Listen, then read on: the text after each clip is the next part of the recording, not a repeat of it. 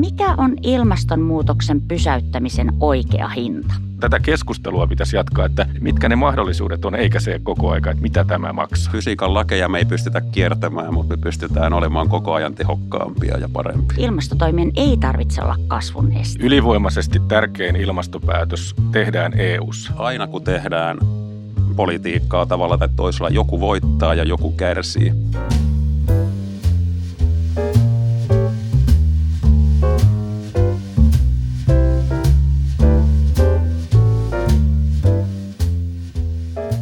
Seiska Vitonen on työ- ja elinkeinoministeriön podcast Suomen kasvusta. Vieraanamme on tänään Temin energiaosaston päällikkö Riku Huttunen. Tervetuloa. Kiitos. Ja toisena vieraana täällä studiossa on energiateollisuuden toimitusjohtaja Jukka Leskelä. Mukavaa, että olet paikalla. Kiitoksia kutsusta.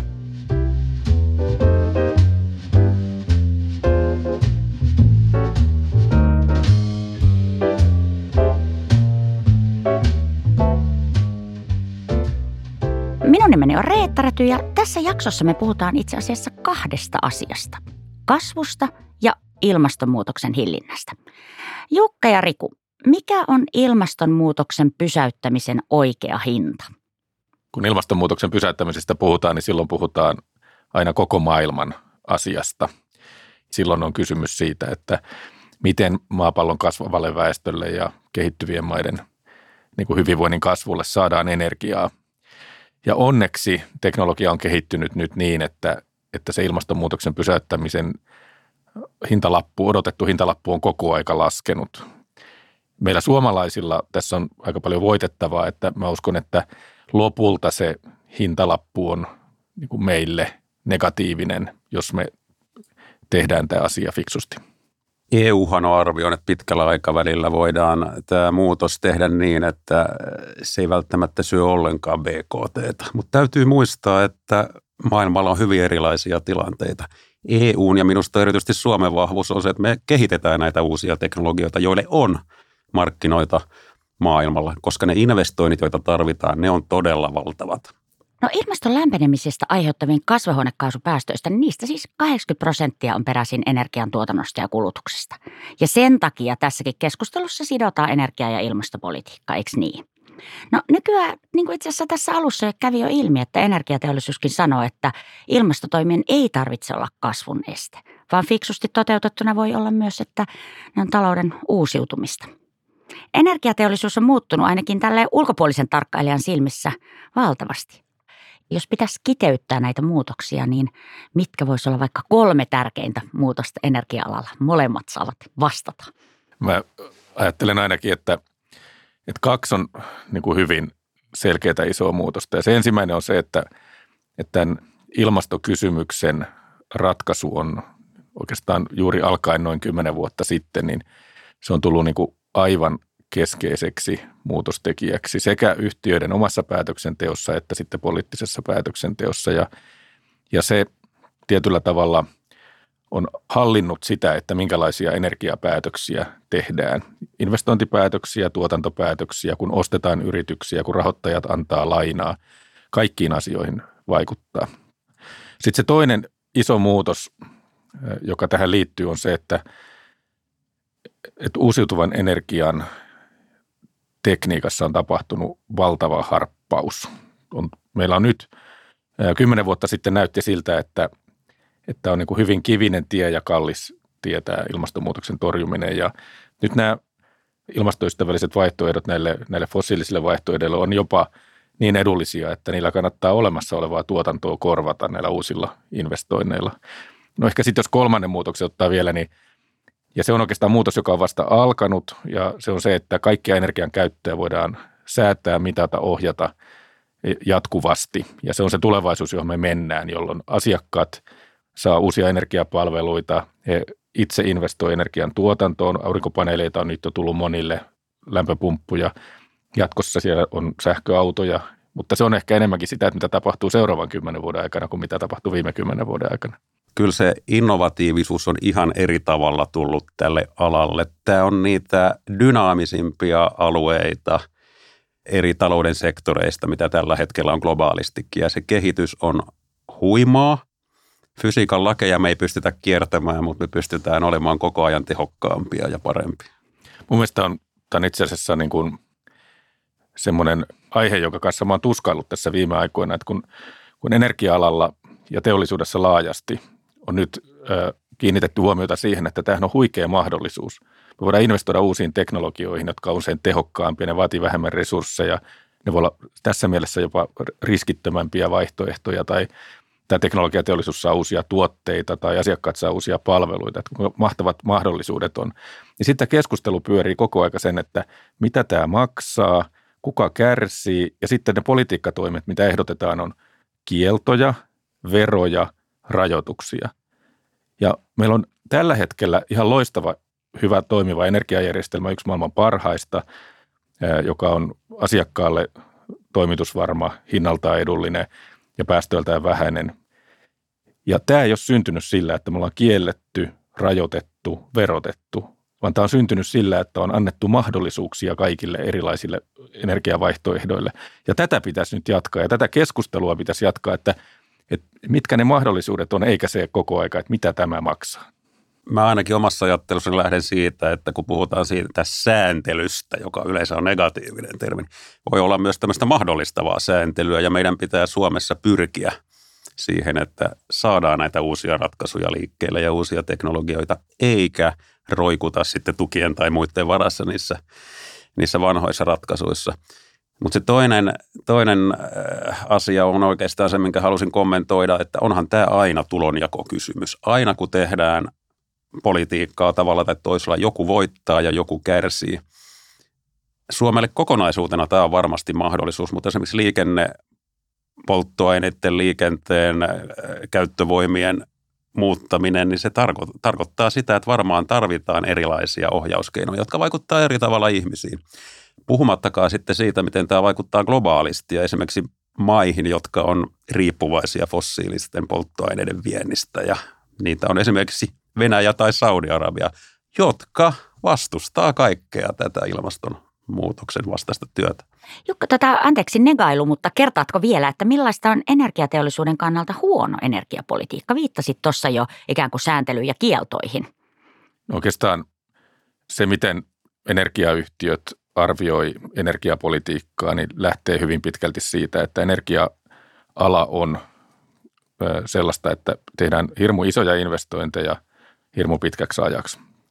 Investoidaan energiantuotantoon ja energiaverkkoihin – ja kun näitä investointeja tehdään, se raha sitoutuu hyvin pitkäksi ajaksi ja mikä tahansa politiikka, joka on arvaamatonta, niin on hyvin haitallista tämmöisille investoinneille ja karkottaa kaikki investorit pois. Eli hyvä energiapolitiikka on sellaista, että se mahdollistaa, houkuttelee investointeja, houkuttelee siihen muutokseen.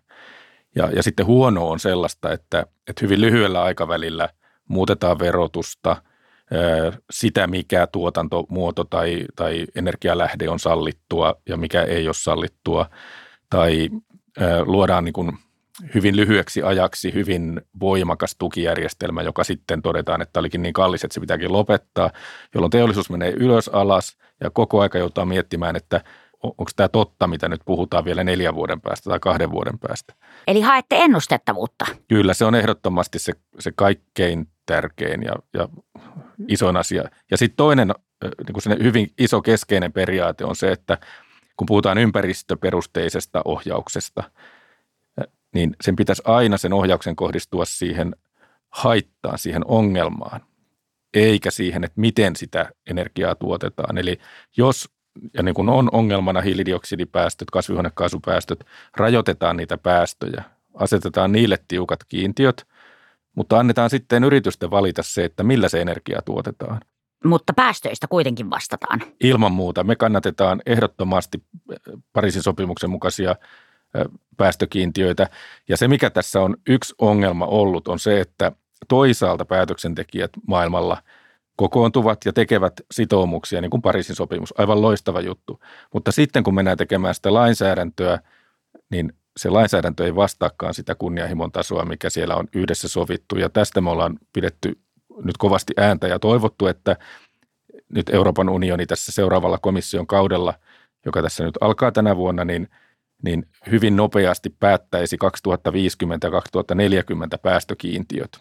Se antaisi semmoista näkymää, että nyt me uskotaan, että tonne ollaan oikeasti menossa ja markkinat sen jälkeen hinnoittelee, hinnoittelee sen, että miten se tehdään ja yrityksillä on kaikki, kaikki keinot sitten tehdä se niin tehokkaasti, että, että se on yhteiskunnalle hyvä. Menikö tässä nyt energiateollisuuden terveisiä tähän niin vaalikevääseen?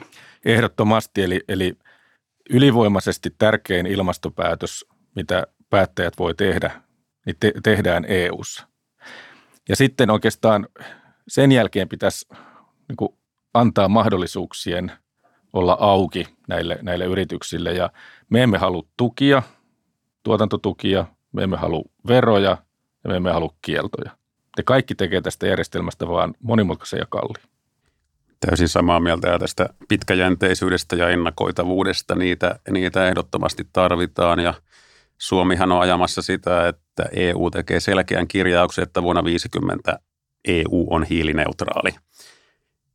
Ja se on todellakin nimenomaan EU, jossa nämä linjaukset pitää tehdä, koska meillä on EU-laajuinen päästökauppa ja EU-laajuista sääntelyä. Mutta sitten meillä on semmoinen asia kuin demokratia ja siihen liittyy se riski, että poliittiset päätöksentekijät tekevät joskus vähän ristiriitaisia päätöksiä hallitusten välillä. Mutta toki meidän virkamiestenkin tehtävänä on katsoa, että nämä muutokset ei ole niin radikaaleja, että ne syö pohjan investoinneilta. Jokainen riskipiste lisää vähentää investointeja. Eli Mitä tämä, konkreettisesti tarkoitat tällä riskillä? Siis, että, että mihin suuntaan tästä nyt voitaisiin alkaa tempoilemaan? No yksi tempoilu, mikä on esimerkiksi tapahtunut, on turpeen verotus, jota on muutettu jopa useamman kerran yhdenkin hallituskauden aikana. Ja, ja eihän se näin saisi olla. Jos ollaan sitä mieltä, niin kuin useimmat taitaa tällä hetkellä olla, että turpeen käyttöä pitää vähentää selkeästi, niin sitten ohjataan sitä selkeästi ja ennakoitavasti niin, että vaikkapa turpeen verotaso vähitellen nousee. Kuulkaa, kun tässä koko podcast-sarjassa puhutaan tästä kasvusta, niin kerrotaan vielä se, että mikä ikään kuin tiukasti, mikä yhteys tällä ikään kuin energiahuollolla ja talouskasvulla on, että miten nämä asiat liittyvät toisiinsa. Niin kerrotaan vielä ikään kuin tämä, tämä perusasia. On aika paljon tutkimusta siitä, että, että luotettava, kilpailukykyinen, kilpailukykyiseen hintaan saatu energia, niin, niin se on niin kuin yhteiskunnan kasvun edellytys – Mä yksinkertaistasin asian niin, että energia on tuotannon tekijä. Kansantaloustieteen oppikirjoissa puhutaan aina pääomasta ja työvoimasta, mutta kyllä energia on ihan samalla tavalla tuotannon tekijä ja se korostuu Suomen kaltaisessa maassa. Me ollaan väkisinkin energiaintensiivisiä, koska me tarvitaan lämmitystä, meillä on pitkät välimatkat, tarvitaan sitä liikennettä ja vielä, vielä erityisesti niin teollisuus, joka on energiaintensiivinen.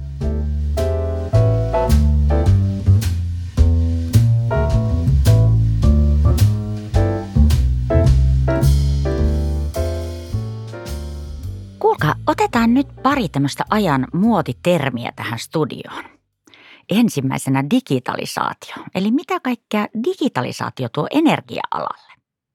Jos mä aloitan. Meillä on nimittäin tehty ihan maailman johtavaa työtä tässä asiassa ja puhutaan erityisesti sähkömarkkinoista ja sähköjärjestelmään liittyvistä älykkäistä asioista – ja, ja niitä asioita on toki monta, mutta yksi on se, että meillä on jokaisessa kodissakin tämmöinen älykäs sähkömittari, joka välittää digitaalisesti tietoa myyjille ja äh, muille sähkömarkkinaosapuolille välillisesti. No mitä tämä sitten tarkoittaa kuluttajan ja asiakkaan kannalta? Se tarkoittaa sitä, että varsinkin tulevaisuudessa pystytään sitten vielä tehokkaammin säätämään sitä sähkön käyttöä, vaikkapa kotona. Ja se auttaa tosiaan tässä energia-asiakasta siinä, että, että sen asiakkaan energian käyttö on fiksumpaa, edullisempaa hänelle itselleen. Ja itse asiassa se, mitä, mitä se myös tuo, on se, että, että mitä fiksumpi se meidän ja joustavampi se meidän energian käyttö on, sitä enemmän se mahdollistaa sitä, että sinne tuotantopäähän voidaan tuoda tuulivoimaa ja aurinkoenergiaa, jotka riippuu riippuu näistä sääolosuhteista. Eli me saadaan niin kuin pelaamaan yhteen se asiakkaan energian käyttö ja tuotanto. Pistetään vielä lisää panoksia tähän ja ruvetaan puhumaan tekoälystä ainakin hetki. Tekoäly tarkoittaa ainakin kahta asiaa esimerkiksi tässä sähkö, sähkö- ja energiamarkkinoilla. Se tarkoittaa sitä, että niitä koteja voidaan säätää älykkäämmin. Äly oppii ymmärtämään, miten sä siellä elät ja säätää asioita sen mukaan mahdollisesti tulevaisuudessa. Mutta toinen on se, että me tarvitaan tulevaisuuden sähkö, sähköjärjestelmässä ja osin on nykyisinkin, koska siellä on niin paljon sitä vaihtelevaa tuotantoa, eli tuulta ja aurinkoa. Me tarvitaan jopa itse oppivia järjestelmiä, jotka oppii, oppii niin kuin toimimaan tämmöisessä tilanteessa. Ihan vaan senkin takia, että sitä sähköä riittää joka hetki, joka paikkaan. Ihan joka hetki pitää kulutus ja tuotanto olla tasoissa. Tiedätkö mitä Riku, mä sanoin tuossa, että nyt otetaan pari ajan muotitermiä ja sä jo otitkin sen toisen ja se oli juuri tämä tekoäly. Musta Joo, on... terveisiä Temistä. Nimenomaan Temistä terveiset. Tota niin, se on kiinnostava ajatus. Tässä nousee se, että se ikään kuin se asiakkaan pää ja se kuluttajan pää näissä esimerkiksi näissä digiasioissa tässä. Että mitä sanotte tämmöistä ajatuksesta, että me tullaan tavallaan esimerkiksi kotitalouksissa ikään kuin tietoisemmaksi siitä sähkön kulutuksesta ja energian kulutuksesta. Että se ei ole vain jotakin, jota tulee pistorasiasta, vaan se on jotakin, mitä me kenties seurataan ja me tiedetään, mistä se tulee vähän tarkemmin kuin, kuin ehkä aiemmin. No se äly siellä on juuri sitä, että sen asiakkaan ei itse tarvitse olla aktiivinen. Se, mikä itse asiassa tulee muuttamaan sen asiakkaiden tietoisuuden siitä energiasta ja siitä aika paljon näyttöä, on se, että siinä vaiheessa, kun – asiakkaat itse investoi siihen omaan tuotantoonsa, hankkii ne aurinkopaneelit tai, tai sitten sen, sen tota maalämpöjärjestelmän, niin siinä vaiheessa se itse asiassa hyötyy siitä älystä aika paljon, siitä tekoälystä, koska se tekoäly voi ohjata sitä, että kun nyt paneelit tuottaa, niin silloin lataan mun sähköautoa tai lämminvesivaraa ja niillä paneeleilla, että voidaan niin kuin siirtää energiaa muodosta toiseen ja sen kaikilla tavoin niin kuin huolehtia, että se oma itse tuotettu energia niin tulee parhaaseen käyttöön. Niin harva meistä semmoinen Ismo-insinööri on, joka päivittäin jaksaisi mielenkiinnolla seurata, että mistä nyt säädetään tätä sähkön kulutusta. Siis tavoitehan on nimenomaan se, että asiakas voi ignoreerata tämän asian ja se järjestelmä toimii tehokkaasti ja tarkoituksenmukaisesti. Vielä yksi muotitermi. Tässä ainakin IPCC-raportin jälkeen Suomessa kaikki ovat oppineet sanan hiilinielu – Pitäisikö teollisuudella olla velvoite kompensoida päästöt nieluilla? Se hiilinieluasia on, on niin kuin hyvin keskeinen osa sitä, että me torjutaan tämä ilmastonmuutos. Meidän pitää saada hiilidioksidia pois jo ilmakehästä ja, ja huolehtia, että meidän metsät kasvaa ja, ja ehkä kehittää teknologioitakin, jotka sitä hiilidioksidia poistaa. Hiilinielu on hyvin erilaisia. Me monet suomalaiset ajattelemme heti, että se on metsä – se metsä on aika hidas hiilinielu sillä tavalla, että jos ajatellaan, että pitäisi kompensoida joku päästö ja vaikkapa istuttaa pellolle puita, niin kestää aika kauan ennen kuin ne puut merkittävästi alkaa sitoa sitä, sitä hiilidioksidia. Ja mä pitäisin sen nyt ainakin vielä tietyllä tavalla tämmöisen niin kuin vapaaehtoispohjaisena. Sitä aika monet haluaa kompensoida ja sille täytyisi kehittää niitä markkinoita ja sääntöjä ja, ja mekanismeja, millä varmistetaan, että ne on sitten aitoja ne hiilinielut. Että pelkästään se, että tänä vuonna en kaada puitani metsästä, niin se ei ole hiilinielun kasvattamista, vaikka siellä metsään sitoutuu lisää hiiltä. Koska sitten jos mä taas seuraavana vuonna sitten kaadankin sen metsän, niin, niin täytyisi, sittenhän mun täytyisi taas maksaa siitä, jos mä olisin saanut siitä jotain rahaa. Tän, tähän liittyy paljon kysymyksiä, jotka aika vaikeita. Minusta teollisuus energiantuotanto tällä hetkellä ne maksaa päästöistään, koska ne on mukana tässä päästökauppajärjestelmässä ja meillä meillä on päästöihin liittyvää verotusta olemassa muun energian käytön osalta. Se on hyvä, että se kustannus on siellä ja tämä hiilinielujuttu, se vaatii vielä aika paljon työstämistä, että siitä saadaan, saadaan niin kuin käyttökelpoinen. Riku, päästöjen kompensointi. Joo, ensinnäkin ihan täysin samaa mieltä, että se on päästökauppa ja ehkä haittaverot, joilla se teollisuus sitten niin kuin ne ul- negatiiviset ulkoisvaikutuksensa kompensoi, että ei siihen sen lisäksi muuta tarvita. Mutta tämä hiilinielukysymys on erittäin iso ja nythän näyttää siltä, että Suomen metsät kasvaa aika huimaa vauhtia, jos ei niitä ankarasti aleta hakata, eh, hakata enemmän ja siinä mielessä hiilinielu kasvaa, mutta siellä on niin maaperän hiilinielut, monet muut asiat, jotka on relevantteja, esimerkiksi turvemaiden käyttö sekä maataloudessa että metsätaloudessa, mutta epävarmuudet on valtavat. Sehän, sehän on näissä hiilinieluasioissa se ää, suurin haaste.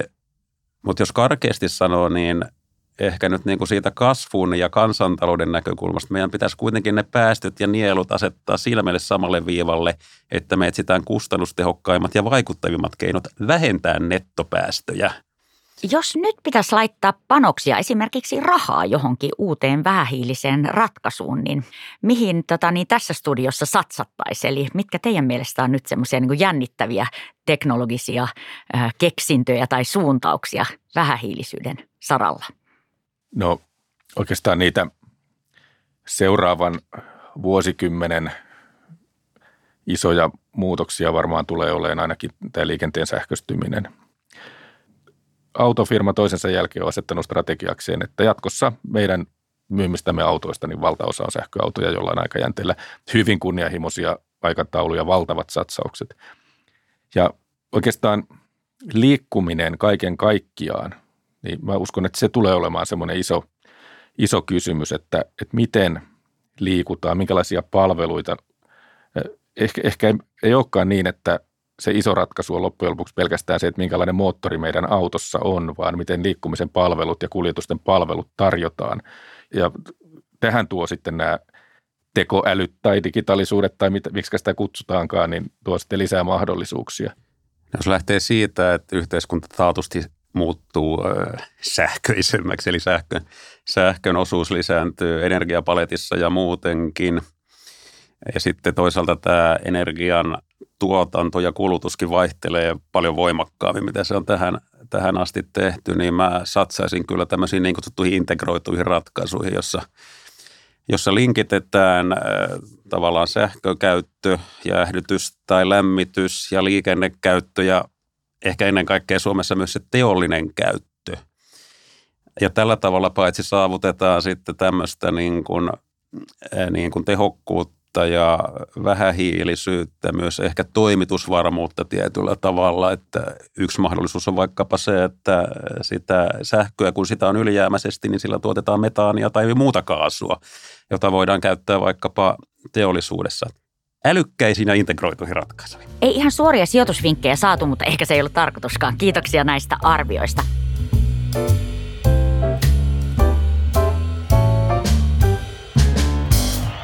Seuraavaksi käydään Seiskavitospodin jokajaksoinen maaottelu. Tässä aina verrataan Suomea johonkin toiseen maahan.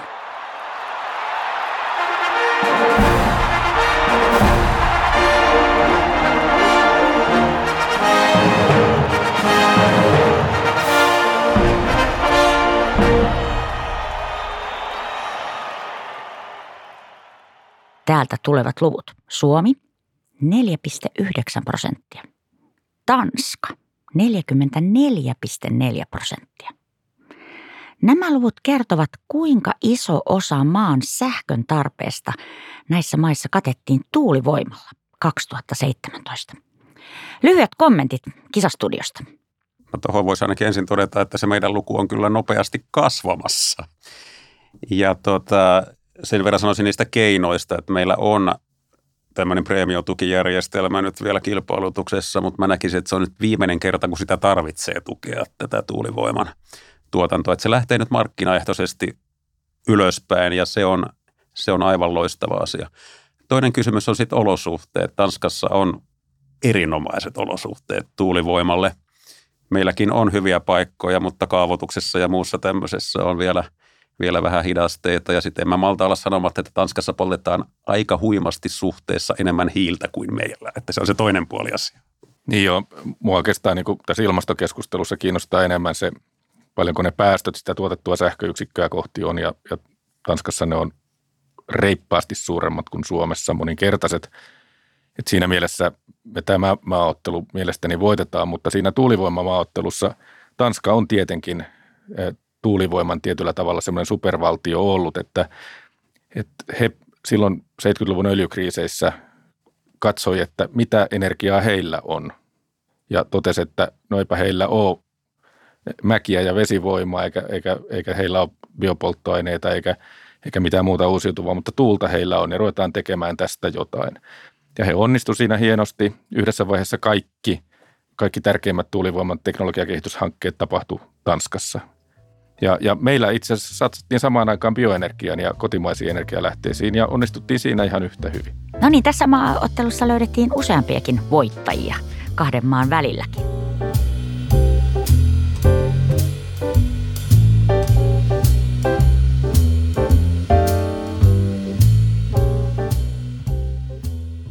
Me hyvin tiedetään, että Suomi on tänä vuonna EUn puheenjohtajamaa. Nyt tähän, niin kun me aletaan lähestymään keskustelun loppua, niin mitkä meidän tavoitteet pitäisi olla, kun päästään puheenjohtajamaana vaikuttamaan seuraavan viiden vuoden eurooppalaisen energiapolitiikan visioon? Ja tässä jo todettiin, että EU on merkittävä toimija tässä tapauksessa. Kyllä nyt pitää niin kuin think big ja musta se ilmasto- ja vähäpäästöisyystavoitteiden asettaminen EUlle on se yksi juttu. Se ei ole puhdasta energiapolitiikkaa tietenkään, mutta ilmastoa ja energiaahan ei pystytä millään erottamaan toisistaan. Mutta se toinen pääteema, millä mä toivon me pystytään profiloitumaan, on se, että löydetään näitä keinoja ja ennen kaikkea vähähiilisiä teknologioita edistäviä keinoja, jotka sitten auttaa paitsi meitä itseämme Euroopassa, niin myös sitten globaalisti tässä, tässä murroksessa. Samaa mieltä ehdottomasti tärkein asia on tämä ilmastotavoitteen, pitkän aikavälin ilmastotavoitteen sitova laillinen asettaminen 2040-2050 tavoitteet. EUn budjetista aika iso osa menee tutkimus- ja kehityspanoksiin, niitä pitää suunnata tälle alueelle. Aika, ja ylivoimaisesti suurin osa menee itse asiassa maataloussektorille, ja sen maataloussektorin tukia pitäisi suunnata niin, että ne on ilmastoystävällisiä. Onko se niin, että kolmasosa EUn budjetista menee edelleen maatalous? tukiin, jotakin tämmöistä. Tota, Jukka, jos olisi semmoinen quick fix keino, joka me voitaisiin toteuttaa halutessamme vaikka huomenna tässä EU-politiikassa, niin mitä, mitä ehdotat, kertaatko vielä? No se ehdotus on tämän EUn päästökauppajärjestelmän vahvistaminen. Käytännössä tarkoittaa siis sitä, että se määrä, mitä EUssa saa hiilidioksidipäästöjä päästää, sitä tiukennetaan, se asetetaan laillisesti sitovasti pitkälle eteenpäin, riittävän kireälle niin, että nämä ilmastopäästöt saadaan sitä kautta kuriin. Ja sitä päästökauppaa voi vahvistaa myös laajentamalla sitä. Se kattaa tällä hetkellä vajaat puolet EUn päästöistä. Sinne voisi ainakin lämmityksen ottaa mukaan. Se ei ole sillä tavalla quick fix, että huomenna päästöt on nolla, mutta ne menisi juuri sitä tahtia, juuri siihen tavoitteeseen, kun halutaan. Ja tämän podcastin lopuksi esitellään aina jokin yllättävä numero. Tämän jakson yllättävä numero on 4 prosenttia. Energiasektorin hiilidioksidipäästöt kasvoivat 4 prosenttia viime vuoden tammi-syyskuussa. Turpeen käyttö lisääntyi selvästi, mikä oli pääsyy energiasektorin hiilidioksidipäästöjen 4 prosentin kasvuun. Lyhyet kommentit täältä studiosta. No näitä ei kannata näitä vuosikohtaisia lukuja ehkä ihan hirveästi tuijottaa, ne on trendejä. On tässä moneen kertaan todettu, että pitkäjänteistä touhua tämä energia- ja ilmasto, ilmastohomma, eli se, se johtuu ihan säätiloista, talven kylmyydestä, kuinka paljon turvetta on päästy nostamaan ja näin edespäin. Tämä oli hyvä, hyvä luku, kun nostit tämän esille, että se hyvin osoittaa myös sen, että mikä on tämän energian toimitusvarmuuden merkitys. Meillähän oli vuosi sitten syksy ja se edellinen kesä oli ihan järjettömän sateisia. Ja valtaosa näistä kaupunkien kaukolämpölaitoksista Suomessa ylivoimainen enemmistö käyttää puupolttoaineita pääpolttoaineenaan, metsähaketta ja puutähteitä energialähteenä. Ne oli litimärkiä. Ja sitten meille tuli kunnon talvi. Tammi-maaliskuun keskilämpötila oli neljä astetta kylmempi kuin edellisenä, siis keskilämpötila neljä astetta kylmempi kuin edellisenä vuonna. Ja nyt millä se pystyttiin se lämpö tuottamaan, oli saatava sinne kattilaan jotain, joka pystyi tuottamaan sen lämmön, ja se on silloin se turve.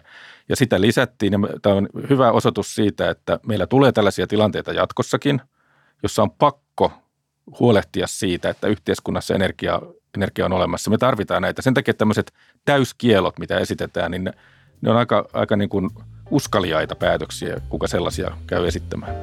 Riku ja Jukka, erittäin paljon kiitoksia tästä keskustelusta. Nyt ei muuta kuin paljon energiaa kaikkien loppuviikkoon. Kiitos. Kiitos. Kiitos.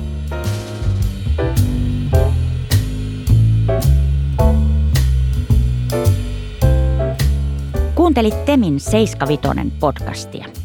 Löydät sen työ- ja elinkeinoministeriön sivuilta sekä iTunesista ja Spotifysta. Ensi kertaan. Moi moi!